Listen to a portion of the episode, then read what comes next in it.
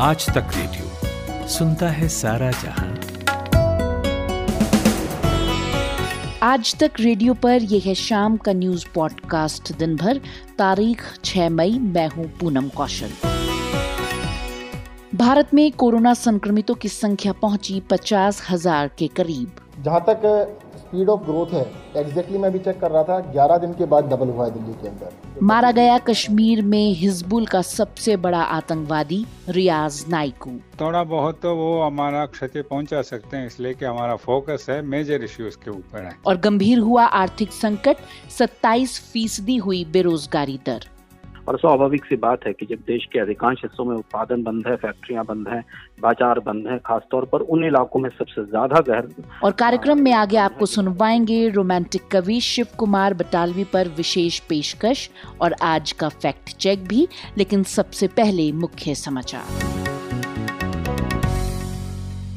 मुख्य खबरों के साथ मैं आनंद श्रीवास्तव। जम्मू कश्मीर में अवंतीपोरा के बेगीपोरा इलाके में सुरक्षा बलों ने बड़ी कामयाबी हासिल करते हुए हिजबुल कमांडर रियाज़ नाइकू को मार गिराया है। रियाज़ नाइकू जिस घर में छिपा था, सुरक्षा बलों ने चालीस किलो आईईडी से उस घर को उड़ा दिया। सुरक्षा कारणों से जम्मू कश्मीर में इंटरनेट की सुविधा बंद है। दिल्ली पुलिस की क्राइम ब्रांच ने तबलीगी जमात के मरकज के प्रमुख मौलाना साद के बेटे सईद से पूछताछ की है। दो घंटे तक चली पूछताछ में सईद से ऐसे करीब बीस लोगों की डिटेल्स मांगी गई है जो मरकज में आने जाने वाले लोगों और वहां की पूरी व्यवस्था का जिम्मा संभालते हैं। उत्तर प्रदेश लोक स्वास्थ्य एवं महामारी रोग नियंत्रण अध्यादेश दो हजार बीस को आज योगी कैबिनेट ने पास कर दिया। नए कानून के तहत कोरोना वॉरियर्स से की गई अभद्रता या हमले पर छह महीने से लेकर सात साल तक की सजा का प्रावधान किया गया है। साथ ही पचास हजार से लेकर पाँच लाख तक का जुर्माना भी लगाया जाएगा। क्वारंटीन का उल्लंघन करने, अस्पताल से भागने और अश्लील आचरण करने पर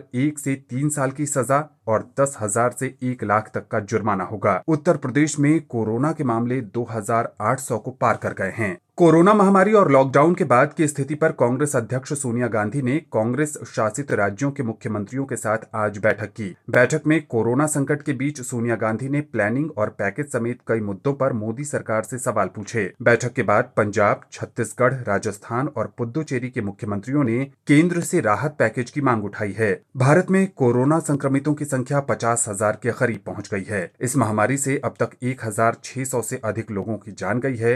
महाराष्ट्र में पंद्रह हजार से अधिक और गुजरात में छह हजार से अधिक मामले हैं। आप सुन रहे हैं आज तक रेडियो। भारत में कोरोना वायरस संक्रमण के मामलों की तादाद अब पचास हजार के करीब पहुंच रही है। बीते चौबीस घंटों में ही करीब सत्ताईस सौ नए मामले सामने आए हैं।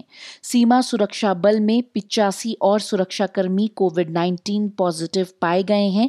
इसी बीच आज केंद्र सरकार ने भारत बांग्लादेश सीमा पर जरूरी वस्तुओं का आवागमन रोकने के लिए पश्चिम बंगाल सरकार की आलोचना की है। वहीं गुजरात में बढ़ रहे कोरोना संक्रमण के मामलों के लिए कांग्रेस पार्टी ने फरवरी में हुए नमस्ते ट्रंप इवेंट को जिम्मेदार बताया है। देश में कोरोना वायरस को लेकर और क्या हुआ बता रहे हैं हमारे सहयोगी अमन गुप्ता। तीसरे फेज के लॉकडाउन का आज तीसरा दिन है, लेकिन कोरोना के मामले थमने का नाम नहीं ले रहे। लॉकडाउन के पहले दिन से लेकर पाँच मई तक देश में औसतन एक हजार से ज्यादा मामले हर रोज दर्ज हो रहे हैं। देश में कोरोना के मरीजों का आंकड़ा पचास हजार के करीब पहुंच गया है और लगभग सत्रह सौ लोग जान गंवा चुके हैं। आलम यह है कि अब इसकी चपेट में सुरक्षा बलों के जवान भी आ रहे हैं। बॉर्डर सिक्योरिटी फोर्स यानी बीएसएफ में कोरोना संक्रमित पिचासी नए मामले सामने आए हैं। बीएसएफ में कोरोना के अब तक एक सौ चौवन मामले सामने आ चुके हैं, जिनमें से सिर्फ दो लोग ठीक हुए हैं। महामारी से सबसे ज्यादा प्रभावित राज्य महाराष्ट्र में पंद्रह हजार पाँच सौ से ज्यादा मामले सामने आए हैं। हैरानी की बात यह है कि चार सौ से ज्यादा पुलिसकर्मी भी संक्रमित हुए हैं। इनमें अड़तालीस बड़े अधिकारी हैं। मुंबई अभी सबसे बड़ा हॉटस्पॉट है। पुणे प्रशासन का कहना है कि जिले में अगले कुछ दिनों में संक्रमितों की संख्या बढ़ सकती है, क्योंकि सभी रेड जोन में सैंपल ले लिए गए हैं और इनकी रिपोर्ट्स आना अभी बाकी है। वहीं दूसरे सबसे ज्यादा प्रभावित राज्य गुजरात के लिए मंगल अमंगल साबित हुआ। ज्यादा जानकारी दे रही हैं अहमदाबाद से आज तक संवाददाता गोपी गांगर। पिछले चौबीस घंटे में पूरे गुजरात में जहां उनचास लोगों की मौत हुई है, तो वहीं अकेले अहमदाबाद में उनतालीस लोगों की मौत हुई, जिसके बाद प्रशासन हरकत में आई। अहमदाबाद म्यूनिसिपल कमिश्नर विजय नेहरा, जो कि चौदह दिन के क्वारंटीन पे चले गए हैं, उन्होंने एक ट्वीट करके इस बात की जानकारी दी थी कि वो एक कोरोना पॉजिटिव के संपर्क में आए हैं, जिसकी वजह से वो चौदह दिन के क्वारंटीन में जा रहे हैं। तो उनकी जगह अहमदाबाद म्यूनिसिपल कॉरपोरेशन का चार्ज मुकेश कुमार को सौंप दिया गया। साथ ही विजय रूपानी सरकार के लिए गुजरात में और खास करके अहमदाबाद में किस तरीके से कोरोना को कंट्रोल में किया जाए, उसके लिए एक हाई लेवल कमेटी बनाई गई है, जिसमें अहमदाबाद म्यूनिसिपल कमिश्नर मुकेश कुमार के साथ साथ प्रधानमंत्री के सबसे भरोसेमंद ऐसे के कैलाश नाथन को भी उसमें कमेटी में शामिल किया गया है। साथ ही डॉक्टर राजीव गुप्ता की अध्यक्षता में ये पूरी कमेटी रहेगी और कोरोना को लेकर डॉक्टर राजीव गुप्ता को अहमदाबाद का अलग से इंचार्ज बनाया गया है। हालांकि जो मौत हो रही है, उस मौत को लेकर भी लगातार चर्चाएं चल रही है। हाई लेवल कमेटी मिली, आज कैबिनेट मीटिंग में भी इसी बात पर चर्चा हुई कि गुजरात में और खास करके अहमदाबाद में कोरोना पे किस तरीके से काबू पाया जाए। देश की राजधानी दिल्ली से समाचार ये है कि लॉकडाउन से पहले चौबीस मार्च को यहाँ उनतीस केस थे, लेकिन अब यहाँ आंकड़ा पाँच हज़ार को पार कर गया है। बीते सात दिनों में करीब सत्रह सौ नब्बे मामले सामने आए हैं, यानी औसतन हर दिन दो सौ पचपन केस। दिल्ली के स्वास्थ्य मंत्री सत्येंद्र जैन ने बताया कि राज्य में कोरोना मरीजों की संख्या के दोगुने होने का आंकड़ा अब ग्यारह दिन हो गया है। दिल्ली में कल तक जो टोटल नंबर है इक्यावन सौ चार इक्यावन सौ चार है, जिसमें दो सौ छह नंबर कल ऐड हुए हैं और कल कोई नई डेथ नहीं है। इसमें से जो लोग अभी बीमार हैं, चौदह सौ अड़सठ लोग रिकवर हो चुके हैं, जो कि लगभग इकतीस परसेंट के करीब बनता है। अभी जो हॉस्पिटल्स में एडमिट हैं, उनमें से बानवे लोग आईसीयू में हैं और सत्रह लोग उसमें से वेंटिलेटर के ऊपर हैं। जहाँ तक स्पीड ऑफ ग्रोथ है, एग्जैक्टली मैं भी चेक कर रहा था, ग्यारह दिन के बाद डबल हुआ है दिल्ली के अंदर। जो डबलिंग रेट है ग्यारह है, एक समय ऐसा था जब चार या साढ़े चार पे आ गया था। अगर डबलिंग रेट बीस दिन पे आ जाएगा तो we will be much comfortable. ये थे दिल्ली के स्वास्थ्य मंत्री सत्येंद्र जैन। देश के सबसे बड़े सूबे उत्तर प्रदेश में कोरोना की बढ़ती रफ्तार ने योगी सरकार की चिंताएं बढ़ा दी हैं। बीते चौबीस घंटे में एक सौ अठारह नए मामलों के साथ मरीजों की संख्या यहां दो हज़ार आठ सौ अस्सी तक जा पहुंची। इनमें एक हज़ार एक सौ बावन लोगों का संबंध तबलीगी जमात से है। राज्य के सबसे ज्यादा कोरोना प्रभावित शहर आगरा में छह सौ चालीस केस, कानपुर में दो सौ छिहत्तर केस, लखनऊ में दो सौ इकतीस और नोएडा में एक सौ तिरानवे मरीज हैं। हालांकि लखनऊ से एक अच्छी खबर ये है कि यहाँ एक दिन में सबसे ज्यादा उन्यासी कोरोना मरीजों की रिपोर्ट नेगेटिव आई है। इसके बाद सभी लोगों को अस्पताल से छुट्टी दे दी गई। वहीं यूपी के गाजियाबाद में हालात बिगड़ने के बाद लॉकडाउन को इकतीस मई तक डीएम ने बढ़ा दिया है। तेलंगाना सरकार ने भी लॉकडाउन उनतीस मई तक बढ़ाने का फैसला किया है। मुख्यमंत्री केसीआर ने कहा है कि लोगों की जान बचाने के लिए ये प्रतिबंध जरूरी है। वहीं पश्चिम बंगाल में कोरोना वायरस संकट की स्थिति का दौरा करने गई इंटर मिनिस्ट्रियल सेंट्रल टीम के सदस्यों को दो सप्ताह के लिए क्वारंटीन कर दिया गया है। पांच सदस्यीय ये टीम बॉर्डर सिक्योरिटी फोर्स यानी बीएसएफ के उन पांच जवानों के संपर्क में आई थी, जिनकी बाद में रिपोर्ट कोरोना पॉजिटिव पाई गई है। उधर केरल हाईकोर्ट में एक याचिका दाखिल की गई है। इसमें कहा गया है कि अस्पतालों द्वारा मरीजों की व्यक्तिगत जानकारी लीक होने की आशंका है। कोर्ट इस पर संज्ञान ले और राज्य सरकार को दिशा निर्देश दे। हालांकि कोर्ट इस मामले में अगली सुनवाई ग्यारह मई को करेगा। अमन गुप्ता, आज तक रेडियो। जानकारी दे रहे थे अमन गुप्ता। बढ़ते हैं आगे। लॉकडाउन में कुछ राहत के साथ सरकार आर्थिक गतिविधियां फिर से शुरू करने पर जोर दे रही है, लेकिन अर्थव्यवस्था को लेकर लगातार नकारात्मक खबरें आ रही हैं। अब एक ताज़ा रिपोर्ट में कहा गया है कि भारत में बेरोजगारी की दर सत्ताईस फीसदी हो गई है। हालात बीते एक सप्ताह में और ज़्यादा खराब हुए हैं। क्या है इसके मायने, यही समझने के लिए मैंने बात की इंडिया टुडे हिंदी के संपादक अंशुमान तिवारी से। Centre for monitoring Indian economy की जो रिपोर्ट लॉकडाउन के दौरान के हफ्तों में आई है, वो भारत में रिकॉर्ड बेकारी दिखाती है। और स्वाभाविक सी बात है कि जब देश के अधिकांश हिस्सों में उत्पादन बंद है, फैक्ट्रियां बंद हैं, बाजार बंद है, खासतौर पर उन इलाकों में सबसे ज्यादा गहरा लॉकडाउन है जो भारत के उत्पादन के बड़े केंद्र हैं, जो क्लस्टर्स हैं, तो इसका असर रोजगारों पर पड़ेगा। पर इस रिपोर्ट में एक एक, एक ज्यादा चिंताजनक बात यह है कि इसे आप एक सीजनल बेकारी भी मान सकते हैं, जो इस वजह से आई है क्योंकि लॉकडाउन है और कामकाज की गतिविधियां बंद हैं। पर इस रिपोर्ट में एक जो पिछले सप्ताह की रिपोर्ट है, वो ये बताती है कि भारत में लेबर पार्टिसिपेशन रेट कम हो गया है, जो ज्यादा चिंता की बात है। लेबर पार्टिसिपेशन रेट का मतलब ये होता है कि रोजगार मांगने वाले लोगों की संख्या कम हो गई है। है। यानी देश में बड़े पैमाने पर ऐसे लोग हैं जो अब रोजगार के बाजार से ही बाहर चले गए हैं, क्योंकि उनकी उम्मीदें खत्म हो गई हैं कि उन्हें रोजगार मिलने वाला है।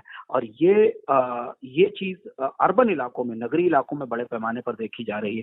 इसे आप सीधे सीधे प्रवासी मजदूरों की जो वापसी है उससे जोड़ सकते हैं, क्योंकि देश में बड़े पैमाने पर लोग जो उद्योग और व्यापार के केंद्र हैं वहां से निकलकर अपने गाँव की तरफ जा रहे हैं। और ऐसे ऐसे लोगों की संख्या भारत में करीब करीब चालीस करोड़ तक हो सकती है, जिसमें दस करोड़ लोग तो प्रत्यक्ष रूप से प्रवासी मजदूर हैं, ऐसा अलग अलग अध्ययन मानते हैं।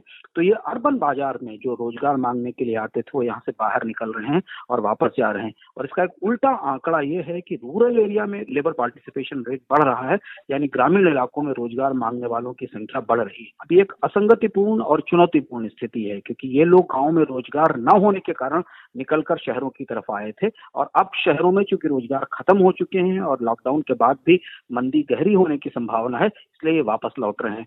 तो ये बेरोजगारी का आंकड़ा सिर्फ सीजनल या साप्ताहिक आंकड़ा ही नहीं है, बल्कि भारत का जो पूरा लेबर मार्केट है, श्रम बाजार है, उसमें एक बहुत गहरी चिंता और गहरे गहरे संकट की तरफ इशारा करता है। जी अंशुमान जी, साथ ही रिपोर्ट में ये भी कहा गया है जो रेड जोन इलाके हैं वहाँ पर बेरोजगारी दर ज्यादा तेजी से बढ़ रही है। क्या ये माना जाए कि जब तक लॉकडाउन नहीं हटेगा स्थिति नहीं सुधरेगी? निश्चित तौर पर, क्योंकि भारत में करीब चार सौ चौदह ऐसे क्षेत्र हैं, जिले हैं जिनको आप रेड जोन के हिस्से में डाल सकते हैं।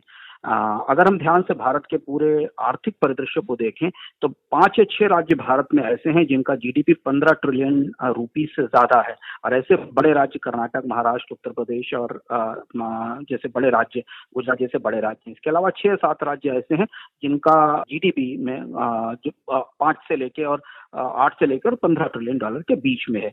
ये वो बड़े इलाके हैं जहाँ से देश में सर्वाधिक रोजगार आते हैं, यही वो मैग्नेट हैं, यही वो चुंबक हैं जो ग्रामीण इलाकों से से आ, मजदूरों को अपनी तरफ खींचते हैं। और इसलिए जितना पलायन, जितना प्रवास हमें दिखाई दे रहा है वो इन्हीं शहरों की तरफ से दिखाई दे रहा है, जैसे कर्नाटक से, तेलंगाना से, आ, सूरत से, गुजरात से, महाराष्ट्र से, दिल्ली से, यहाँ से मजदूर बड़े पैमाने पर जा रहे हैं।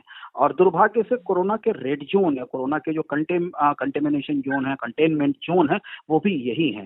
दरअसल भारतीय अर्थव्यवस्था का जो का, की जो ज्योग्राफी है, जो भारत की इकोनॉमिक ज्योग्राफी है, भारत का जो आर्थिक भूगोल को देखा है कि भारत में करीब करीब साठ या पैंसठ ऐसे क्लस्टर हैं जहां पर उद्योग भी हैं, जहां व्यापार भी हैं, जहां पे कंस्ट्रक्शन एक्टिविटीज भी होती हैं और जहां सबसे ज्यादा काम होता है। और चूंकि यहां आबादी की घनता सबसे ज्यादा है, पॉपुलेशन की डेंसिटी सबसे ज्यादा है, यहां आने जाने वाले लोग सबसे ज्यादा हैं, यहाँ विदेश से आने वाले लोगों की संख्या भी बड़ी है, इसलिए इन एरिया में एरिया में लॉकडाउन का असर रोजगारों पर सबसे गहरा पड़ा है और इसीलिए यहाँ से प्रवास ज्यादा हो रहा है। तो सीएमआई की रिपोर्ट इस तरफ इशारा करती है कि भारत की जो आर्थिक विकास की असंगति है, जो विकास का पूरे देश में एक जैसा विस्तार नहीं है, इसलिए इन्हीं राज्यों में सबसे ज्यादा चुनौती है जिन राज्यों में आमतौर पर सबसे ज्यादा रोजगार और और औद्योगिक गतिविधियां हैं। और यहाँ चूंकि केसेस लगातार बढ़ रहे हैं, है, अगर आप ध्यान से, को, से कोरोना के, के, के नए केसेस का नक्शा देखें तो उनमें यही प्रमुख शहर या यही प्रमुख राज्य या जिले हैं जहाँ सबसे ज्यादा मामले आ रहे हैं,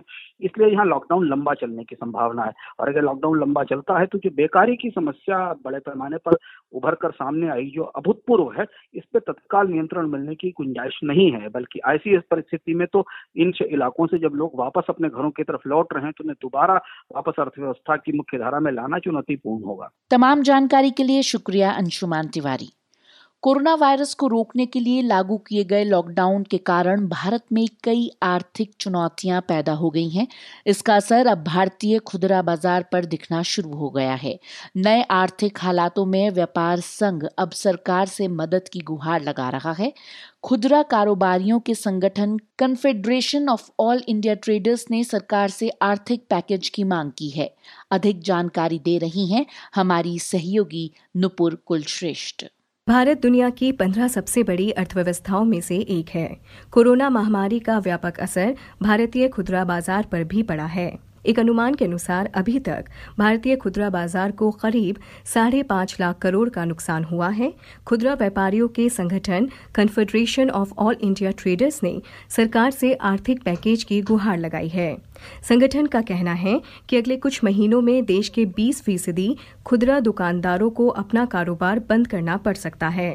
हालांकि भारत सरकार व्यापारियों को ये भरोसा दिला रही है कि घबराने की कोई जरूरत नहीं है, लेकिन कोरोना के वैश्विक संकट से बाजार में मंदी का असर साफ देखा जा रहा है। संगठन का कहना है कि भारत के सकल घरेलू उत्पाद में इस क्षेत्र का चालीस प्रतिशत से अधिक का योगदान होता है और देश के कुल कार्यबल का करीब एक तिहाई इस क्षेत्र में लगा हुआ है। सरकार ने आदेश दिया है कि सभी कारोबारियों को अपने कर्मचारियों को वेतन का भुगतान करना होगा, बैंक ब्याज वसूलते रहेंगे और मकान मालिकों को किराए का भुगतान करना होगा।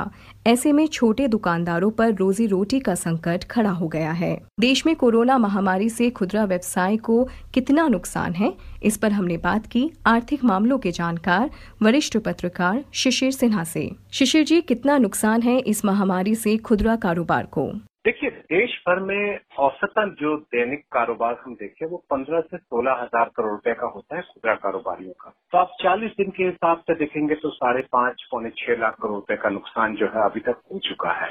अब चूंकि ये कुछ और दिन के लिए बढ़ाया गया है तो जाहिर सी बात है कि नुकसान और ज्यादा बढ़ेगा और इसमें ज्यादातर परेशानी उनकी है जो बहुत ही छोटे स्तर पर कारोबार करते हैं, क्योंकि उनके लिए कारोबार में जैसे कहते हैं नए सिरे से पूंजी डालने या कारोबार की जो रोज की जरूरत है उसके लिए पैसा डालना वो आसान नहीं हो पा रहा है। तो आप समझ सकते हैं कि लगभग ये अनुमान है और ये आशंका मुझे कहना चाहिए कि बीस से पच्चीस प्रतिशत जो खुदरा कारोबारी हैं वो अपनी दुकान उनको बढ़ानी पड़ सकती है, उनके सामने उनके उसके सिवा उनके पास कोई और विकल्प नहीं रहेगा। आपके मुताबिक अभी क्या कदम सरकार को उठाने चाहिए ताकि खुदरा व्यवसाय दोबारा पटरी पर लौट सके? दो तीन चीजें हैं। पहला तो आपको यह है कि आज उनकी जरूरत है पूंजी की, पैसे की जरूरत है, तो क्या हम उनको सस्ता सहज आसान पूंजी उपलब्ध करा सकते हैं? ये कैसे होगा? ये बैंक से जो कर्ज दिया जाता है, जैसे किसानों को कर्ज मिलता है तो उस पर आपको ब्याज में रियायत मिलती है, ब्याज सब्सिडी दी जाती है, तो उसी तरीके से क्या खुदरा कारोबारियों को तीन प्रतिशत या चार प्रतिशत के ब्याज दर पर उनको कर्ज मुहैया कराया जाए, इससे उनको काफी सहूलियत होगी। दूसरा क्या है कि एक एक खुदरा कारोबारी पे आप समझिए कि दो या तीन लोग जो है वो निर्भर रहते हैं। अब उनका पैसा देना है, उनको मासिक तनख्वाह देनी है, मार्च तो निकल गया किसी तरीके से, अप्रैल भी आधा किसी तरीके से निकला, अब आगे पैसा कैसे देंगे? तो क्या इस तरीके की कोई व्यवस्था करे कि सरकार उनके जो वेतन है उसका एक हिस्सा वो उठा ले, जैसे कि जैसा उन्होंने माइक्रो स्मॉल और मीडियम इंटरप्राइज के लिए किया है। तीसरा ये हो सकता है कि सरकार जो है उनको सीधे सीधे नगद मुहैया कराए महीने के आधार पर, मान लीजिए कि दस हजार पंद्रह हजार बीस हजार एक वित्तीय सहायता जिसको कहते हैं, कैश सपोर्ट जिसको कहते हैं। तो ये दो तीन उपाय हैं जिसके जरिए खुदरा कारोबारियों की, खासतौर पर जो छोटे खुदरा कारोबारी हैं, उनकी मदद। वहीं खुदरा व्यापारियों ने सरकार के शराब की दुकानें खोलने के फैसले का भी कड़ा विरोध किया है।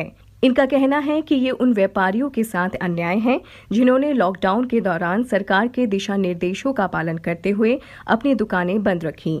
संगठन इस बात का भी विरोध कर रहा है कि ई कॉमर्स के जरिए व्यवसाय कर रही कंपनियों पर कोई पाबंदी नहीं है, वो धड़ल्ले से अपना सामान बेच रहे हैं जिसका नुकसान खुदरा व्यापारियों को उठाना पड़ रहा है।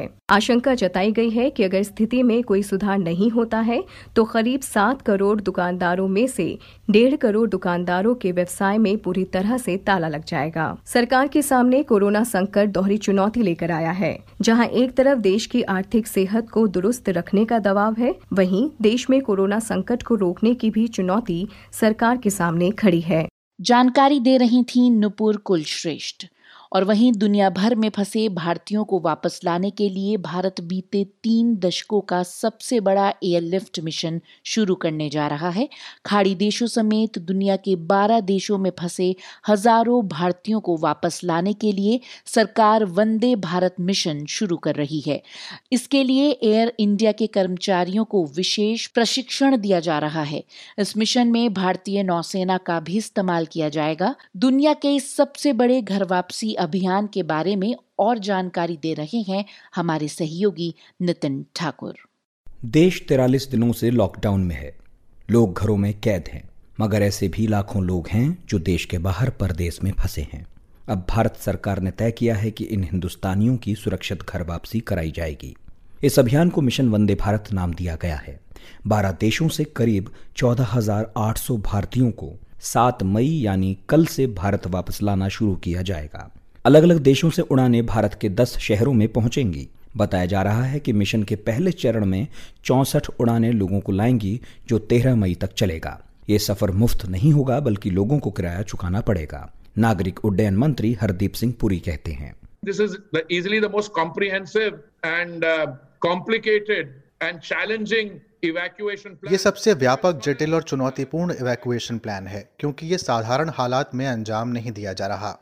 हम एक अप्रत्यक्ष दुश्मन से लड़ रहे हैं, जो एक वायरस है जिसके व्यवहार को पहले से समझ पाना कठिन है। गृह मंत्रालय ने साफ कहा है कि केवल उन्हीं लोगों को यात्रा करने की इजाजत होगी जिनमें संक्रमण के लक्षण नहीं हैं। भारत आने के बाद भी जांच होगी और चौदह दिनों तक सभी को क्वारंटाइन किया जाएगा। तेरह मई के बाद इस मिशन का दूसरा चरण शुरू होगा। इसमें निजी एयरलाइंस को भी शामिल किया जा सकता है, क्योंकि भारत वापसी की चाहत रखने वाले लोगों की संख्या दो लाख से अधिक बताई जा रही है। इस मिशन में भारतीय नौसेना भी शिरकत कर सकती है। खाड़ी और अन्य देशों से भारतीयों को लाने के लिए नेवी के चौदह जहाज तैयार हैं, जिनमें दो मालदीव और एक दुबई रवाना हो चुका है। नेवी के vice admiral G Ashok Kumar बताते हैं, the Indian navy is ever ready. In fact right from day one each of our commands, the western naval command, the east, the south. भारतीय नेवी हमेशा से तैयार है। पहले दिन से हमारी कमांड, चाहे वेस्टर्न नेवल कमांड हो, ईस्ट हो, साउथ हो, अंडमान निकोबार में हो, उन्होंने मेडिकल उपकरणों के साथ जहाज तैयार रखे हैं। हमारे चौदह जहाज तैयार हैं, चार वेस्टर्न नेवल कमांड में, चार ईस्टर्न नेवल कमांड में, तीन दक्षिण में और बाकी अंडमान निकोबार कमांड में। हमारे जहाज एकदम तैयार हैं। उधर विदेश मंत्री एस जयशंकर भी मिशन पूरा करने के लिए बैठकों के दौर में जुटे हैं। इस बाबत उन्होंने कई ट्वीट किए और कई तस्वीरें भी अपलोड की। जाहिर है ये मिशन तभी पूरा होगा जब सभी मंत्रालय और दूतावास तालमेल से काम करेंगे। इससे पहले उन्नीस सौ नब्बे में गल्फ वॉर के समय कुवैत से एक लाख सत्तर हजार भारतीयों को एयरलिफ्ट किया गया था। तीस साल बाद अब भारत के सामने फिर से बड़ी चुनौती है। नितिन ठाकुर, आज तक रेडियो। शुक्रिया नितिन ठाकुर। और अब बात आरोग्य सेतु मोबाइल ऐप की। सरकार आरोग्य सेतु मोबाइल ऐप को कोरोना से लड़ाई में एक कारगर योद्धा बता रही है। वहीं विपक्ष का कहना है कि इस ऐप में सुरक्षा से जुड़ी खामियां हैं, जिससे यूजर्स की प्रिवेसी और मोबाइल में स्टोर उनके डेटा को खतरा है। अब फ्रेंच हैकर रॉबर्ट बेप्टिस्ट ने इस मोबाइल ऐप में खामी होने का दावा किया है, जिसकी वजह से नौ करोड़ यूजर्स की कुछ जरूरी जानकारियां खतरे में हैं। क्या है पूरा मामला और कौन है ये दावा करने वाले फ्रेंच हैकर, बता रहे हैं आज तक डॉट कॉम के लिए टेक की खबरों पर नजर रखने वाले पत्रकार Munzir Ahmad. French hacker Robert Baptiste, जिन्होंने आधार लीक का खुलासा किया था, इसके अलावा उन्होंने दुनिया भर के कई बड़े डेटा लीक का भी खुलासा किया है। उन्होंने एक ट्वीट किया था जिसमें आरोग्य सेतु को टैग करते हुए उन्होंने लिखा कि इस ऐप में खामी है। इस खामी की वजह से इसके नौ करोड़ यूजर्स की प्राइवेसी रिस्क पर है। उन्होंने इस ट्वीट में यह भी लिखा कि राहुल गांधी ने जो इस ऐप के बारे में बात करी है वो सही है। कुछ देर के बाद सरकार की तरफ से उनसे संपर्क किया गया और इस बारे में उनसे बातचीत हुई। इसके बाद रात में ही आरोग्य सेतु ऐप की तरफ से एक स्टेटमेंट आया। इस स्टेटमेंट में कहा गया कि आरोग्य सेतु ऐप पूरी तरह से सेफ है और जो हैकर ये दावा कर रहे हैं वो ये प्रूफ करने में कामयाब नहीं रहे हैं कि इस ऐप से लोगों की प्राइवेसी पर कोई रिस्क है। स्टेटमेंट आने के बाद रॉबर्ट बेप्टिस्ट ने एक बार फिर से ट्वीट करके कहा कि इस स्टेटमेंट से कुछ भी साबित नहीं होता और कल वो इसके बारे में विस्तार से लिखेंगे। रॉबर्ट बेप्टिस्ट के अलावा और भी साइबर सिक्योरिटी एक्सपर्ट हैं जो मानते हैं कि इस ऐप में कुछ बदलाव करके इसे सिक्योर और यूजर के प्राइवेसी के लिहाज से और बेहतर बनाया जा सकता है। चूंकि इस ऐप का सोर्स कोड पब्लिक नहीं किया गया है, इस वजह से भी लोग सवाल उठा रहे हैं। सोर्स कोड की बात करें तो ये ऐप का बेसिक स्ट्रक्चर होता है जहां सारे कमांड्स होते हैं। आमतौर पर सिक्योर ऐप्स इस सोर्स कोड को पब्लिक करते हैं ताकि कोई भी रिसर्चर या डेवलपर इसकी सिक्योरिटी टेस्टिंग आराम से कर सकें। एक सवाल ये भी कुछ लोग उठा रहे हैं कि इस ऐप में ऐसा कोई ऑप्शन नहीं है जैसे आप मेल करके अपना डेटा डिलीट करा सकते हैं। कई जगह पे ऐसे ऐप्स हैं जहां पर अपना डेटा मेल करके डिलीट कराया जा सकता है। उदाहरण के तौर पर सिंगापुर के ट्रेस टुगेदर ऐप की बात करें तो ये ब्लूटूथ हैंडशेक टेक्नोलॉजी पर काम करता है। प्राइवेसी के लिहाज से ये अच्छा ऐप है क्योंकि ये ऐप आरोग्य सेतु ऐप की तरह लोकेशन डेटा कलेक्ट नहीं करता। कोई शख्स कोरोना पॉजिटिव पाया गया तो उसके कॉन्टैक्ट्स को अलर्ट कर दिया जाता है। ये ऐप यूजर का मोबाइल नंबर स्टोर करता है और एनोनिमाइज्ड आईडी तैयार करता है ताकि किसी की पहचान जाहिर न हो। अगर इस ऐप से ऑप्ट आउट करना है तो यूजर्स इसके लिए ईमेल करके ऑप्ट आउट कर सकते हैं। ऑस्ट्रेलिया की बात करें तो यहाँ भी ब्लूटूथ हैंडशेक टेक का ही इस्तेमाल किया जाता है और यूजर का डेटा लोकली यानी उनके फोन में ही स्टोर होता है। कोई शख्स पॉजिटिव पाया गया तो उसका डेटा सेंट्रलाइज सर्वर पर भेजा जाता है, यानी अगर आप टेस्ट में पॉजिटिव नहीं निकलते हैं तो आपका डेटा आपके फोन तक ही रहेगा। फिलहाल अमेरिका में सरकार की तरफ से अब तक कोई ऐसा ऐप नहीं लाया गया है। अब देखना दिलचस्प ये होगा कि रॉबर्ट बेप्टिस्ट ने जो दावा किया है कि वो इस ऐप के बारे में, इस ऐप के फ्लॉ के बारे में लिखेंगे, क्या लेकर के आते हैं और सरकार इसके बाद किस तरह से रिएक्ट करती है। जानकारी दे रहे थे मुंजीर अहमद। दुनिया भर में एक तरफ जहां कोविड उन्नीस से संक्रमित लोगों की संख्या बढ़ रही है, वहीं सौ से अधिक प्रयोगशालाओं में इससे बचाव के टीकों और दवाओं पर अनुसंधान पर तेजी से काम चल रहा है। इसमें से कुछ टीकों और दवाओं के इंसानों पर परीक्षण होने लगे हैं या होने के लिए तैयार हैं। इन अनुसंधानों के बारे में नई जानकारी दे रहे हैं अखिल मित्तल। कोरोना वायरस से छुटकारा पाने के लिए वैक्सीन और दवाओं की खोज की दौड़ में भारत भी किसी से पीछे नहीं है। मंगलवार को खुद प्रधानमंत्री नरेंद्र मोदी ने इस दिशा में हो रहे कामकाज की समीक्षा की। पता लगा है कि वैक्सीन के विकास के लिए तीस से अधिक प्रयोग चल रहे हैं। इनमें से कुछ तो अंतिम चरण में हैं। इसी तरह से लगभग पांच दवाएं परीक्षण की अवस्था तक पहुंचने वाली हैं। वैसे कोविड उन्नीस संक्रमण से बचाव की वैक्सीन तैयार होने की खबर अब इटली से आई है।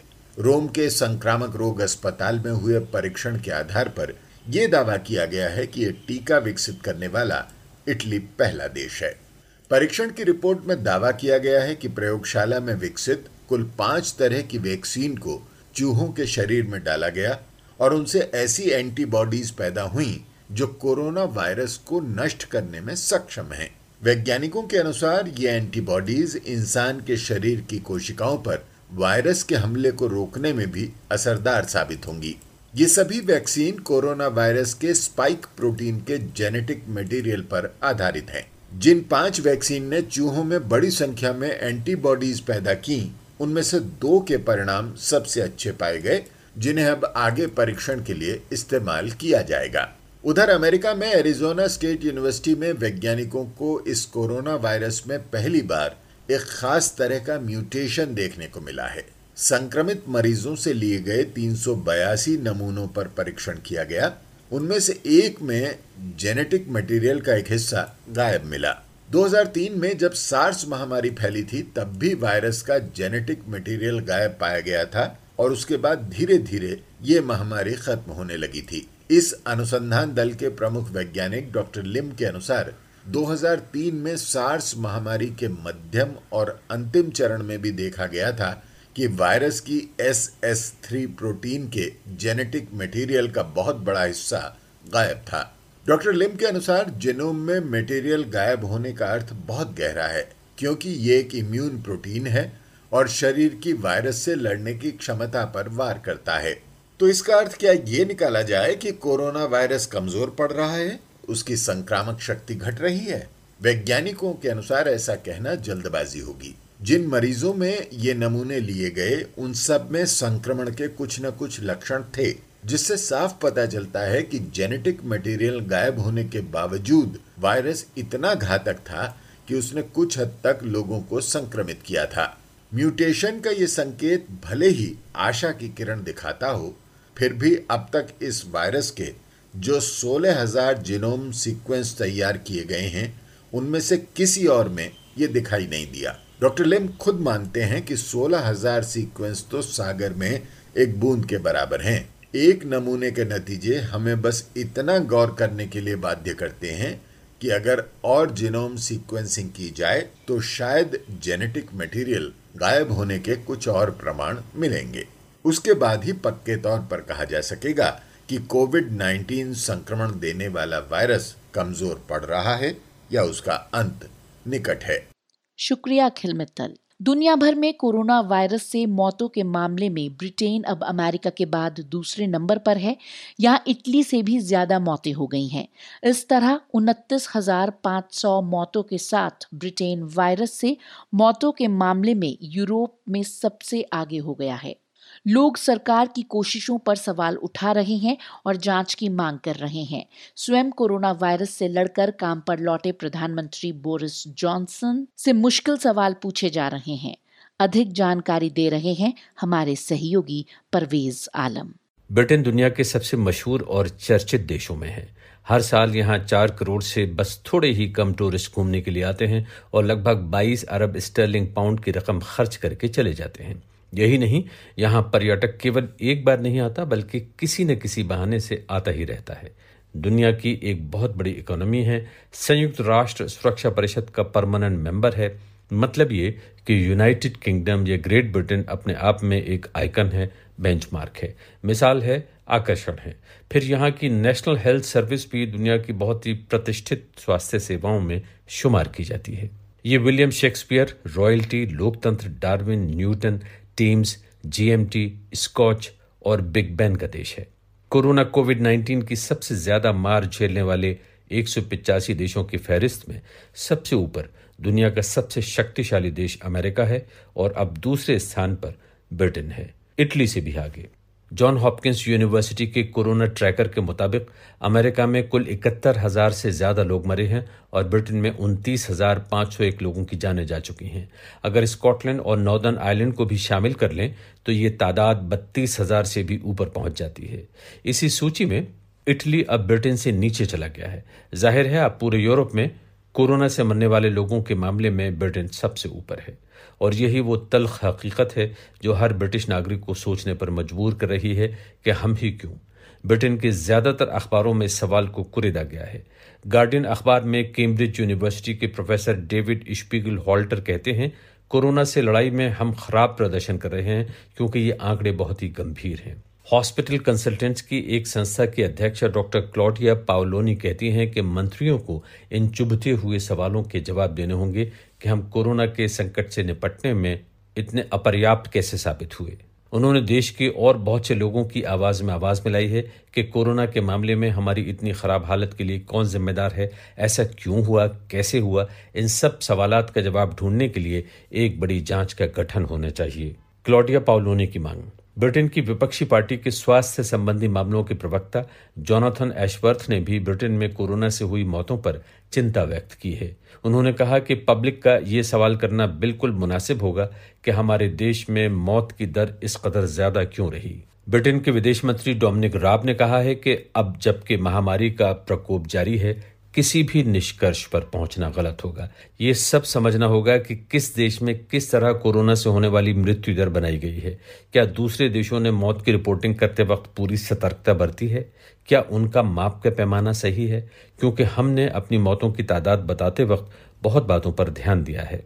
ब्रिटेन के विदेश मंत्री की इस प्रतिक्रिया से बहस थमने वाली नहीं है।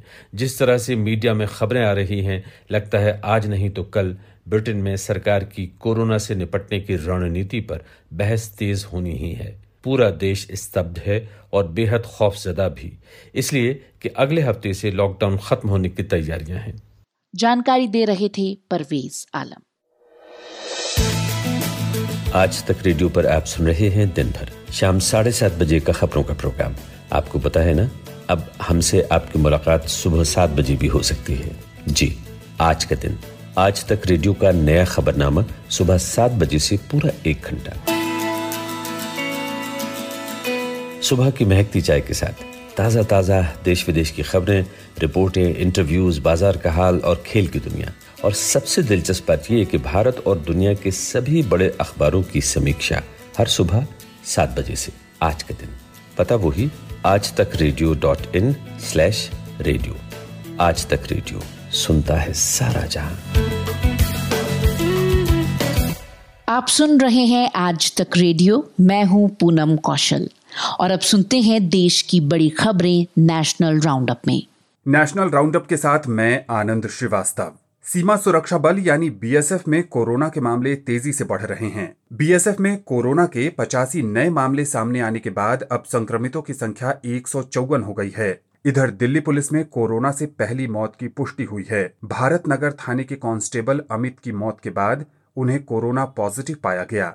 दिल्ली सरकार ने कोरोना से जुड़ी सही जानकारी उपलब्ध कराने के लिए एक नया Twitter handle at Delhi versus corona launch किया है। ये ट्विटर हैंडल कोविड नाइन्टीन से संबंधित शिकायतों के लिए वन स्टॉप सॉल्यूशन होगा। राष्ट्रीय राजधानी में कोरोना से पाँच हजार से अधिक लोग संक्रमित हैं। उत्तर प्रदेश के ग्यारह और बिहार के सत्रह विधान परिषद सदस्यों का कार्यकाल आज पूरा हो रहा है। इसके अलावा बिहार की बारह मनोनीत सीट भी इसी महीने खाली हो रही है। लॉकडाउन की पाबंदियों के कारण चुनाव आयोग ने पहले ही इन सीटों के लिए चुनाव टाल दिया था। उत्तर प्रदेश सरकार ने पेट्रोल और डीजल के दाम बढ़ा दिए हैं। पेट्रोल की कीमतों में दो रुपए और डीजल की कीमतों में एक रुपए की बढ़ोतरी की गई है। नई कीमतें तुरंत प्रभाव से लागू कर दी गई हैं। सरकार ने शराब के दाम भी बढ़ा दिए हैं। कोरोना संकट और लॉकडाउन के कारण भारत में लोगों के रोजगार में कमी आई है। Centre for monitoring Indian economy के अनुसार तीन मई को समाप्त हुए सप्ताह में बेरोजगारी दर बढ़कर सत्ताईस दशमलव एक एक प्रतिशत हो गई। इसके मायने ये हैं कि हर चार में से एक व्यक्ति बेरोजगार हो गया है। ये देश में अब तक की सबसे अधिक बेरोजगारी दर है। जम्मू कश्मीर हाई कोर्ट ने दरबार मूव प्रथा को अनावश्यक बताते हुए कहा है कि इससे सरकारी खजाने का नुकसान होता है। न्यायालय के अनुसार इससे कर्मचारियों के मौलिक अधिकारों का हनन भी होता है। हाई कोर्ट ने गृह मंत्रालय और प्रदेश के चीफ सेक्रेटरी को दरबार मूव प्रथा पर फैसला लेने के निर्देश दिए हैं। इस प्रथा के तहत छह छह महीने श्रीनगर और जम्मू से सरकार का पूरा कामकाज किया जाता है।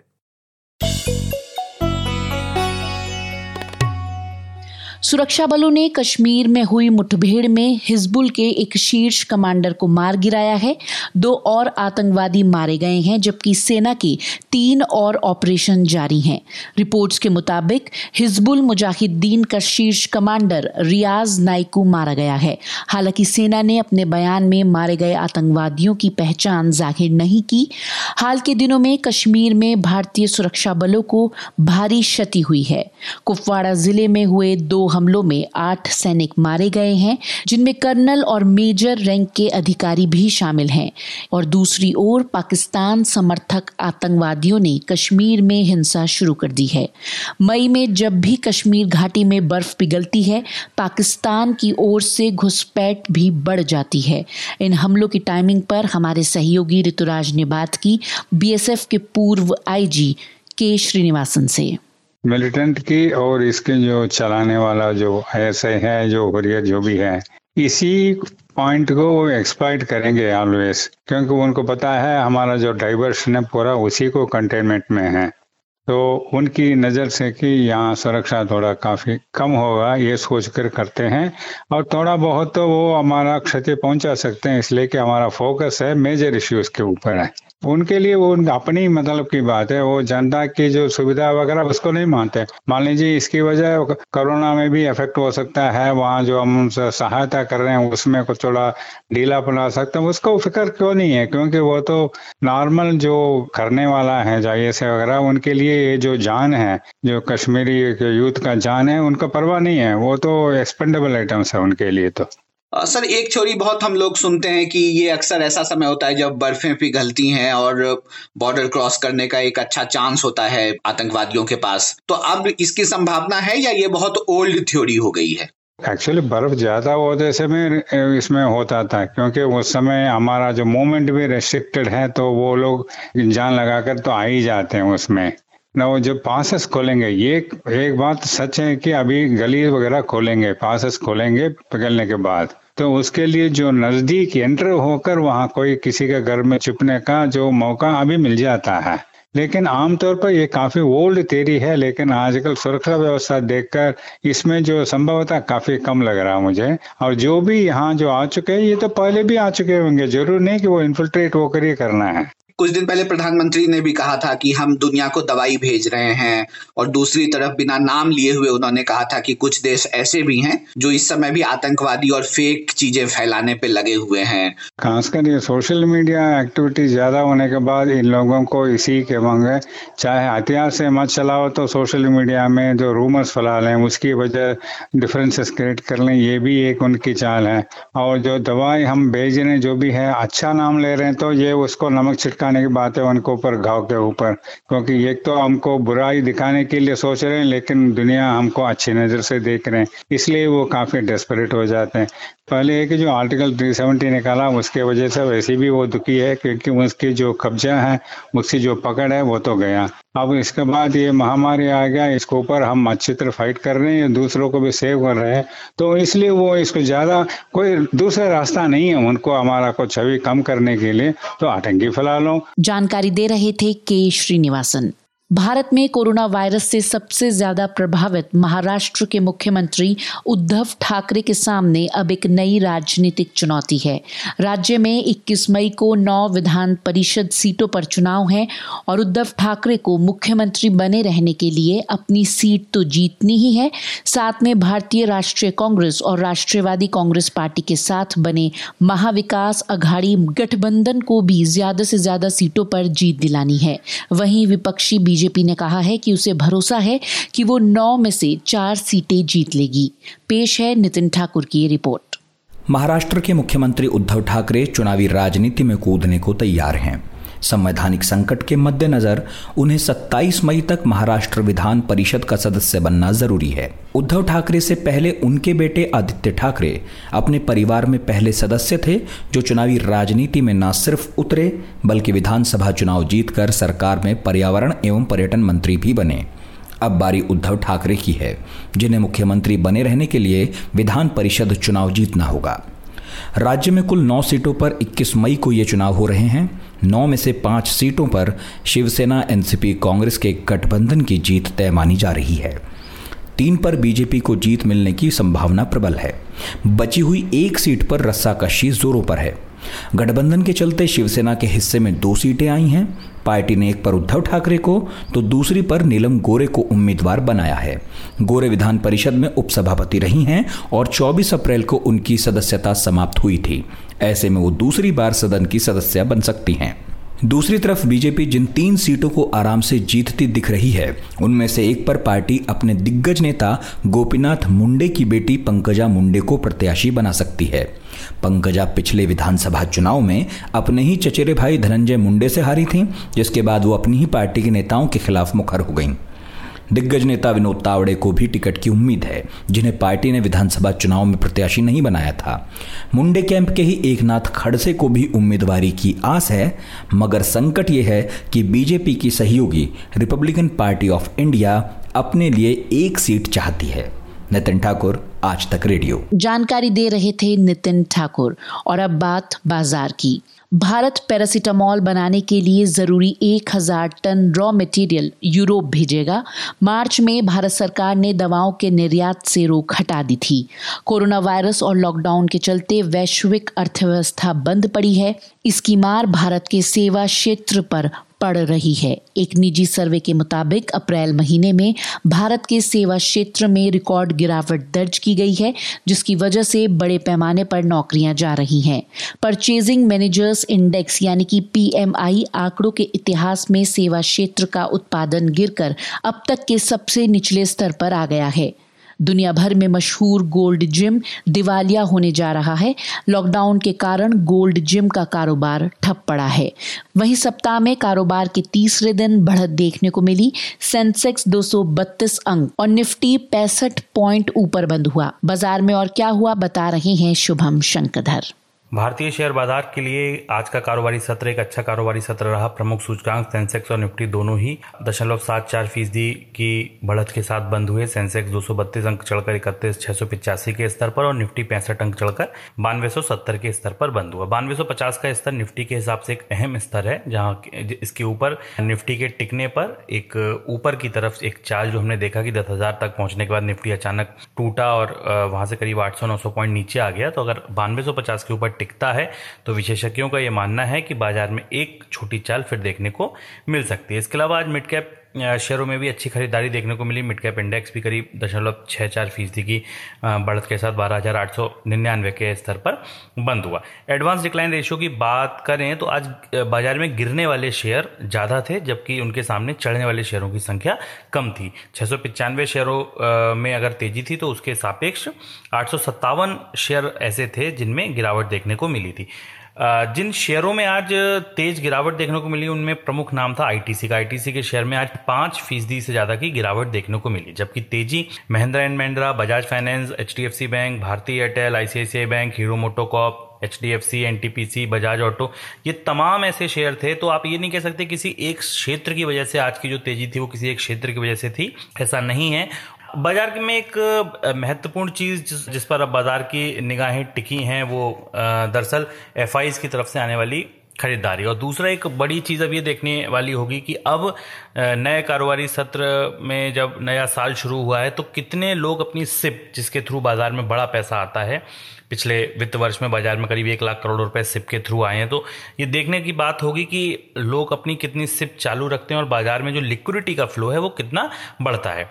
लिक्विडिटी का फ्लो दो ही जगह से बड़ी मात्रा में कह लीजिए और लंबे समय के लिए कह लीजिए तो बढ़ता है, वो एक एफआईएस की तरफ से, दूसरा छोटे निवेशक जो सिप के थ्रू म्यूचुअल फंड के रास्ते शेयर बाजार में पैसा लगाते हैं। एफआईएस के नंबर पर निगाह रखने की जरूरत है, वहां पर जरूर हमें देखना होगा कि किस तरीके की खरीदारी देखने को मिलती है, उसके बाद ही बाजार में आगे की दिशा स्पष्ट होगी। शुक्रिया शुभम शंकरधर। और अब सुनते हैं दुनिया की बड़ी खबरें इंटरनेशनल राउंडअप में। इंटरनेशनल राउंडअप के साथ मैं आनंद श्रीवास्तव। दुनिया भर में कोरोना से संक्रमित लोगों की संख्या छत्तीस लाख चौसठ हजार से अधिक हो गई है। दो लाख संतावन हजार से अधिक लोगों ने इस महामारी से अब तक दम तोड़ दिया है। कोविड नाइन्टीन से बुरी तरह प्रभावित अमेरिका में मरने वालों का आंकड़ा इकहत्तर हजार को पार कर गया है। इस बीच अमेरिकी राष्ट्रपति का दावा है कि अब संक्रमण का असर कम होना शुरू हो गया है। इटली ने दावा किया है कि उसे कोरोना वायरस की वैक्सीन बनाने में सफलता मिल गई है। अरब न्यूज की एक रिपोर्ट के अनुसार वैक्सीन ने चूहों के शरीर में एंटीबॉडीज जनरेट की है जिसका असर इंसान की कोशिकाओं पर भी होता है। रिपोर्ट की माने तो इस दौरान पांच वैक्सीन कैंडिडेट्स ने बड़ी संख्या में एंटीबॉडी जनरेट किए जिसके बाद शोधकर्ताओं ने सर्वश्रेष्ठ परिणामों के साथ दो का चयन किया। ये सभी वैक्सीन डीएनए प्रोटीन स्पाइक के जेनेटिक मटेरियल पर आधारित हैं।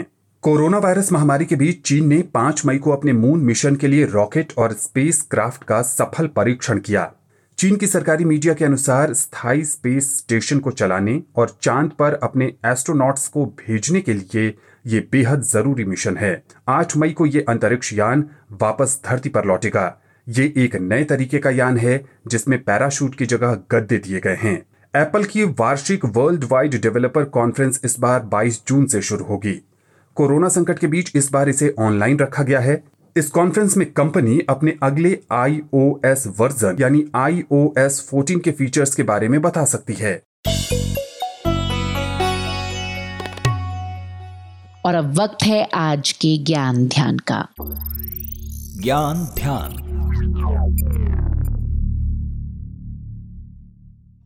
नमस्कार, आप सुन रहे हैं आज तक रेडियो। मैं हूं अंजुम शर्मा और ये कोरोना शब्दावली का तीसरा भाग है जिसमें हम आपको बता रहे हैं कोरोना से जुड़े उन शब्दों के बारे में जिन्हें आप रोज़ अखबार में पढ़ते या टीवी पर देखते सुनते हैं। इससे पहले के दो भागों में हमने आपको कोविड उन्नीस, herd immunity, pool testing, isolation और क्वारंटीन में अंतर, पीपीई किट जैसे दस शब्दों की जानकारी दी थी। आज उसी श्रृंखला को आगे बढ़ाते हुए हम बता रहे हैं कुछ और ऐसे शब्द जो कोरोना से और आपकी ज़िंदगी से जुड़े हुए हैं। कोरोना मामले में सबसे खतरनाक कम्युनिटी स्प्रेड माना जा रहा है। ये कम्युनिटी स्प्रेड क्या है? क्या लोकल ट्रांसमिशन और कम्युनिटी ट्रांसमिशन एक ही है? जी नहीं, लोकल ट्रांसमिशन और कम्युनिटी ट्रांसमिशन एक नहीं है बल्कि दो अलग अलग चीज़ें हैं। इसके लिए पहले आपको कोरोना वायरस के चरणों को समझना होगा जिनके तहत ये दो शब्द आते हैं। देखिए, जो लोकल ट्रांसमिशन है वो कोरोना वायरस के फैलने का दूसरा चरण है। लोकल यानी स्थानीय, यानी स्थानीय स्तर पर जो संक्रमण फैलता है उसे कहते हैं लोकल ट्रांसमिशन। लेकिन ये उतना खतरनाक नहीं है जितना कि कम्युनिटी ट्रांसमिशन है। ऐसा क्यों?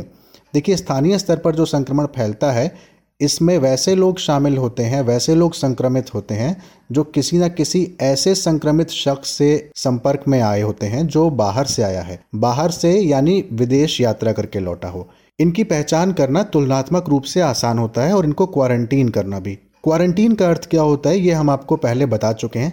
जो भी श्रोता आज पहली बार हमसे इस कार्यक्रम में जुड़ रहे हैं या इसको सुन रहे हैं उन्हें बता दूं कि आप पहले के दो भाग कोरोना शब्दावली से जो जुड़े हुए हैं उन्हें हमारी वेबसाइट पर सुन सकते हैं, ताकि आपको आज के शब्दों को पिछले शब्दों से जोड़कर समझने में आसानी हो सके। अब आते हैं कम्युनिटी ट्रांसमिशन पर।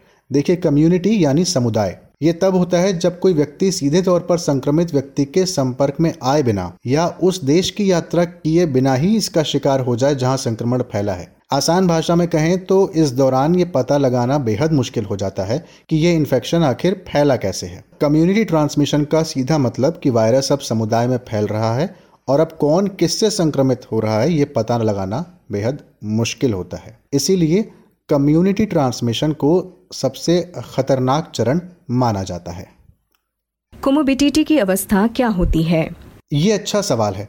क्यों? क्योंकि कोरोना से जुड़े मरीजों का बहुत बड़ा प्रतिशत ऐसा भी है जो कोमोबिडिटी की अवस्था में है। कोमोबिडिटी का अर्थ होता है कि एक ही समय पर एक व्यक्ति में अलग अलग बीमारियों की ओवरलैपिंग हो रही है। इसे ऐसे समझिए कि एक व्यक्ति जो कोविड से संक्रमित है उसे पहले से कोई और भी बीमारी रही हो। इस शब्द का इस्तेमाल बार बार इसीलिए हो रहा है क्योंकि विश्व भर में जो नए मामले सामने आए हैं या जो पहले के भी हैं उनमें से कुछ प्रतिशत ऐसे व्यक्तियों का भी है जिन्हें पहले से कोई ना कोई बीमारी थी, जैसे डायबिटीज़ होना, सांस की बीमारी होना या किसी प्रकार का पहले से ही कोई इन्फेक्शन रहा हो। तो उन व्यक्तियों के अंदर कोरोना के फैलने की जो दर है वो बढ़ जाती है। इस शब्द का इस्तेमाल पहली बार उन्नीस सौ सत्तर के दशक में एक अमरीकी डॉक्टर ने किया था। उसके बाद से ये शब्द प्रचलन में आया और अब कोरोना वायरस के संबंध में इसका इस्तेमाल मेडिकल टर्म्स में हो रहा है। तो ये हुआ कोमोबिडिटी। कई देशों में पीक के बाद कर्व फ्लैटनिंग की बात की जा रही है। कर्व फ्लैटनिंग क्या है और पीक से इसका क्या संबंध है? बिल्कुल, कई देशों में कर्व फ्लैटनिंग की बात की जा रही है और इसे समझने के लिए पहले हमें पीक क्या होता है ये समझना होगा। देखिए, पीक होती है किसी भी स्थिति का चरमावस्था यानी चरम। किसी देश में कोरोना संबंधी वो अवस्था जब सबसे ज़्यादा मामले सामने आए हैं। अब सबसे ज़्यादा मामले कब सामने आए हैं इसकी कोई निश्चित तिथि या समय नहीं होता। इसकी बस तुलना की जा सकती है उस अवस्था से जब मामले आना कम हो जाएं। इसे समझाने के लिए ग्राफ का सहारा लिया जाता है। अब आप इसे कैसे समझें? अंग्रेज़ी का जो अक्षर है यू, समझिए कि उससे अगर उल्टा किया जाए तो जो सबसे ऊपरी हिस्सा होगा जहाँ से यू को नीचे की तरफ मोड़ा जाएगा, तो मुड़ने से पहले का जो पॉइंट है वही जो है वो पीक पॉइंट होता है, चरम होता है। इसके बाद जब उस आप उल्टे यू को नीचे लाएंगे और आते आते वो एक दिशा में या सीधा या सपाट हो जाए तो उसे कहेंगे फ्लैटनिंग ऑफ कर्व। यानी संक्रमित मरीजों का ग्राफ शीर्ष पर पहुंचकर अब और ऊपर नहीं जाएगा। जब और ऊपर नहीं जाएगा तो वो होगी चरम अवस्था, यानी अब जो कर्व है वो उसके आसपास रहेगा, सीधा रहेगा या नीचे की ओर आने लगेगा। और कई देशों में संक्रमित मामले, आपने सही कहा, अपने चरम पर पहुंचकर वापस नीचे की ओर आए हैं और आ रहे हैं, इसीलिए वहां पर फ्लैटनिंग ऑफ कर्व दिखा गया है। इसे आप ताज़ा उदाहरण से समझ सकते हैं।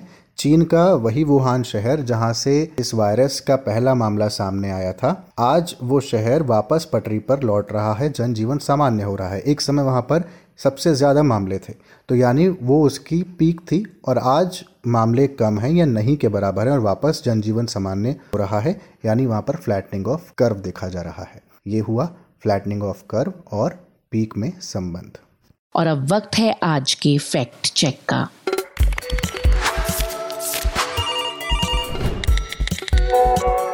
Fact check.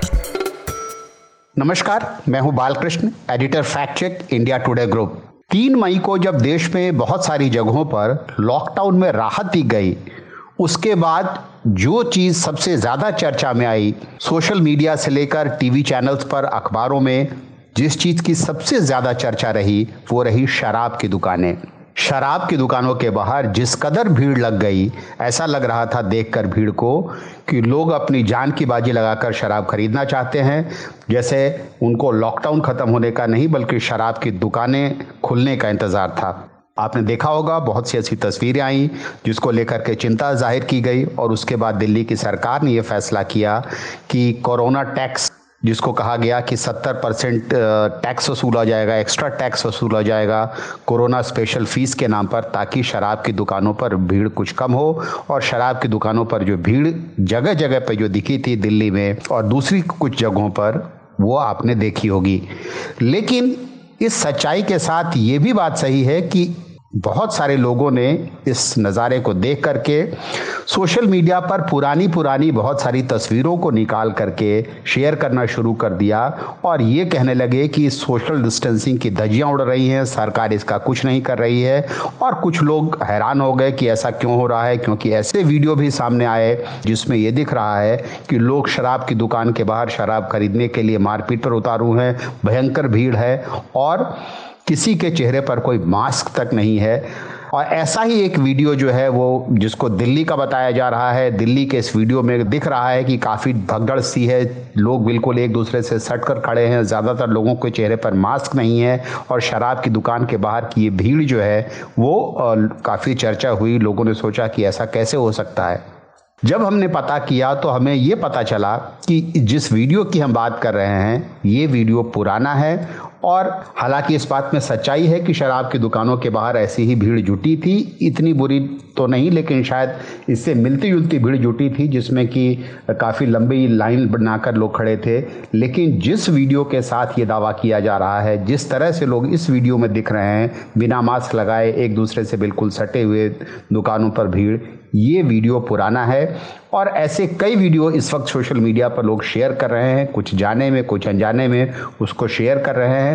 हम जिस वीडियो की बात कर रहे हैं, जब हमने उसका पता किया तो हमें पता चला कि ये वीडियो है तो दिल्ली का ही, लेकिन ये वीडियो पुराना है। हम उस वीडियो के बारे में बताएं, कुछ लोगों ने शेयर करके उसको लिखा, जैसे कि एक आदमी शम्स जौनपुरी ने अपने फेसबुक पेज पर यह लिखा है इस वीडियो को शेयर करते हुए कि मुझे आज अंधभक्तों से सवाल का जवाब चाहिए। यह निज़ामुद्दीन मरकज़ नहीं बल्कि दिल्ली में एक शराब की दुकान के बाहर की भीड़ है। सोशल डिस्टेंसिंग किधर है? एक दो को छोड़कर चेहरे पर किसी ने मास्क नहीं लगाया है। लाउड स्पीकर कहाँ है? लॉकडाउन कहाँ है? माफ़ कीजिए, लॉकडाउन कहाँ है? मीडिया क्यों नहीं नाराज़ हो रही? पहले से ही भारत में चालीस हज़ार मामले और सरकार गंभीर क्यों नहीं है? जो चिंता इन्होंने जताई है वो चिंता आ, को कहा जा सकता है कि वो चिंता वाजिब है। और भारत में जो लॉकडाउन खुलने के बाद जिस तरह से भीड़ दिखी शराब की दुकानों के बाहर, आ, वो वाकई एक चिंता का कारण है। लेकिन इस अगर हम वीडियो की बात करें तो इस वीडियो को शेयर करके जो लोग कह रहे हैं वो वीडियो पुराना है। हमने इस वीडियो की पड़ताल इस तरह से की, जब आप वीडियो को ध्यान से देखते हैं तो हमने देखा कि वीडियो के एक फ्रेम में अमन इन नाम का एक होटल है, उसका बोर्ड दिख रहा है। उसके सहारे हमने अपने खोज को आगे बढ़ाया, हमने गूगल पे सर्च किया, अमन इन के नाम से हमने दिल्ली में खोजा कि किस जगह पे ये होटल है। हमें पता चला कि पहाड़गंज में ये होटल है। और हमने जब होटल के केयर टेकर अखिलेश सिंह से हमारी बात हुई, उन्होंने हमें बताया कि उन्होंने भी इस वीडियो को देखा है, लेकिन उन्होंने बताया कि ये वीडियो आठ फरवरी दो हज़ार बीस की शाम का है, जिस दिन दिल्ली में वोटिंग ख़त्म हुई थी उस दिन का है। वोटिंग से पहले, जैसा आपको मालूम है कि ड्राई डे है, और उसके बाद जैसे ही वोटिंग खत्म हुई थी लोग शराब के लिए वहां पर दुकान पर टूट पड़े थे। और उस दिन का यह वीडियो है, ना कि चार मई का जैसा कि लोग दावा कर रहे हैं। और उन्होंने बताया कि इस वक्त उनकी जो दुकान है वो दुकान बंद है। और उस ये जो जिस वीडियो को लोग शेयर कर रहे हैं वो वीडियो पुराना है। लेकिन आ, ये बात सही है कि शराब की दुकानों के बाहर जिस तरह से लोग लाइन लगाकर खड़े हो गए लॉकडाउन खुलने के बाद, उसको देखकर चिंता होना वाकई लाजमी है। पंजाबी भाषा के प्रसिद्ध लेखक शिव कुमार बटालवी ने आज ही के दिन दुनिया को अलविदा कहा था। केवल छत्तीस बरस का जीवन जीने वाले शिव बटालवी को विरह का लेखक कहा जाता है। उनके गीतों में ना केवल करुणा और प्रेम की पीर थी, बल्कि उनके कई गीत शादियों में भी गाए जाते हैं। ये उनके लेखन का जादू ही था कि आज भी उनके गीतों की तर्ज पर बॉलीवुड फिल्मों में गीत लिखे जाते हैं। शिव बटालवी के नाम एक कीर्तिमान ये भी है कि वो सबसे कम उम्र में साहित्य अकादमी पुरस्कार पाने वाले लेखक हैं। आज नामी गिरामी में शिव कुमार बटालवी को याद कर रहे हैं अंजुम शर्मा। मैनू तेरा शबाब ले बैठा, मैनू तेरा शबाब ले बैठा। रंग गोरा गुलाब ले बैठा। अगर मैं आपसे पूछूं इस गज़ल में ऐसा क्या है जगजीत सिंह की आवाज़ के अलावा जो आपको अपनी ओर खींचता है, तो आप क्या कहेंगे? जी, दुनिया भर में पंजाबी बोलने समझने वाले या पंजाबी गीतों से अनुराग रखने वाले लोग समझ गए होंगे मैं बात कर रहा हूं, जिन्होंने ये गज़ल लिखी है पंजाबी के मशहूर शायर शिव कुमार बटालवी की। नमस्कार, आप सुन रहे हैं आज तक रेडियो। मैं हूं अंजुम शर्मा और आज हम बात करेंगे गुरुमुखी लिपि के शायर शिव कुमार बटालवी की। शिव कुमार बटालवी पंजाबी भाषा का वो मकबूल गीतकार जिसे अमृता प्रीतम ने बिरहा का सुल्तान कहा। एक समय उनके गीतों नज़मों ने पूरे देश को अपना महबूब बना लिया था। सियालकोट में पैदा हुए शिव गुरदासपुर, बटाला, बैजनाथ समेत कई जगहों पर रहे, लेकिन बटाला को ताउम्र उन्होंने अपने नाम के साथ जोड़े रखा। शिव कुमार बटालवी के बारे में ख्यात है कि वे मृत्यु और विरह को सेलिब्रेट करते थे। उनके गीतों में पंजाब की दसों दिशाओं से प्रेमियों की आवाज़ एक साथ आकर गूंजने लगती थी। वो जानते थे कि गीतों में लोक को कैसे जिंदा रखा जाता है। यही कारण है कि पंजाब में जब आज भी शादियां होती हैं तो उनके गीत गाए बजाए जाते हैं। शिव बटालवी हर वर्ग तक पहुंचना जानते थे। बीबीसी के इंटरव्यू में जब उनसे पूछा कि कविता लिखने की प्रेरणा उनको कहां से आती है, तो वो कहते हैं, कविता जो है ना वो एक हादसे से पैदा नहीं होती है। कुछ लोगों का ख्याल है कि शायद कविता मोहब्बत से पैदा होती है, कुछ लोगों का ख्याल है कि कविता फ्रस्ट्रेशन जब हो, जिंदगी में उदासी हो, तब पैदा होती है। लेकिन मेरा ख्याल है कि मेरे में जो कविता पैदा हुई वो उसमें सब कुछ था। ये थी शिव कुमार बटालवी की आवाज़। एक बार पंजाब के कपूरथला शहर में मुशायरा था। शिव बटालवी को आवाज़ दी गई। पूरा हॉल शिव शिव शिव के नाम से गूंज उठा। पंजाबी लेखक बलवंत गार्गी अपनी पुस्तक हसीन चेहरे में इस घटना पर विस्तार से लिखते हैं कि उस समय शिव का कद बाकियों के बरक्स बहुत ऊंचा लग रहा था। उसकी आवाज़ में पैगंबर वाला ओज था। वो गाता था तो लोगों के भीतर से बीच बीच में आह सी निकलती थी। जैसे ही शिव ने नज्म खत्म की तो लड़कियों ने आवाज़ दी कि पुछ दे ओ हाल फकीरां दा, और उसके बाद शिव ने जो गाया वो दिल से निकली हुई आवाज थी कि पुछदे ओ हाल फकीरां दा, साडा नदियों विछड़े नीरां दा, साडा हंज दी जूने आया दा। ये शिव बटालवी की जादुई शायरी का असर था जो लोगों के सीने में हूक उठा रहा था। उनके साथी लिखते बताते हैं कि शिव कुमार के भीतर शराब ऐसे घर कर गई थी कि चाय या कॉफ़ी उन्हें अच्छी नहीं लगती थी। उनकी मोहब्बती विरह को शराब ही शीतलता देती थी। इनकलाबी शायरों ने शिव बटालवी पर सामाजिक सरोकार से दुराव होने के आरोप लगाए, लेकिन शिव की रचनाएं उन्हें बुलंदी का जीना चढ़वा रही थी। शिव कुमार बटालवी के प्रशंसक और पत्रकार वरिंदर वालिया कहते हैं कि शिव गीत और शायरी तो आला दर्जे की लिखते ही थे, लेकिन उन्होंने कुछ ऐसी कविताएं भी लिखीं जिनकी चर्चा बेहद कम होती है। बहुत कम लोग जानते हैं। वो ये कहते हैं, जय भारत जय भारत माता, लौआ दे संग लिखी गई है अणख तेरी दी लंबी गाथा।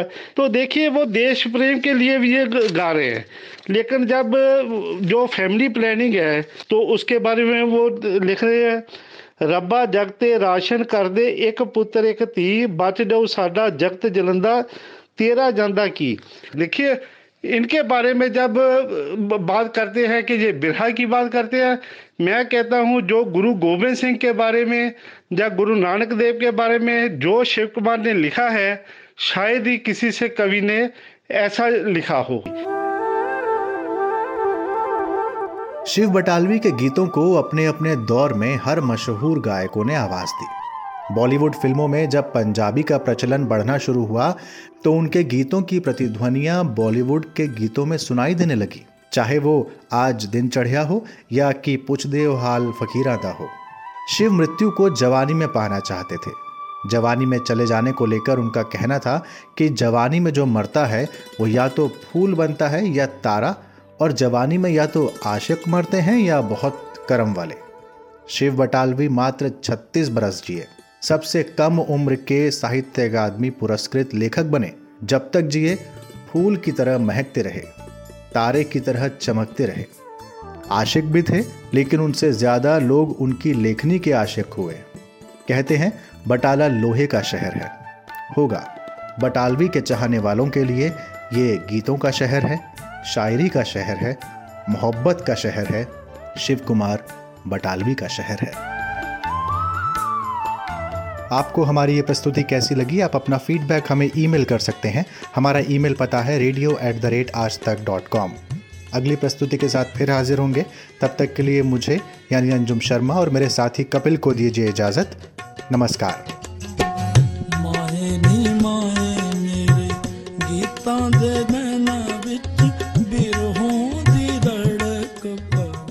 शिव कुमार बटालवी को याद कर रहे थे अंजुम शर्मा।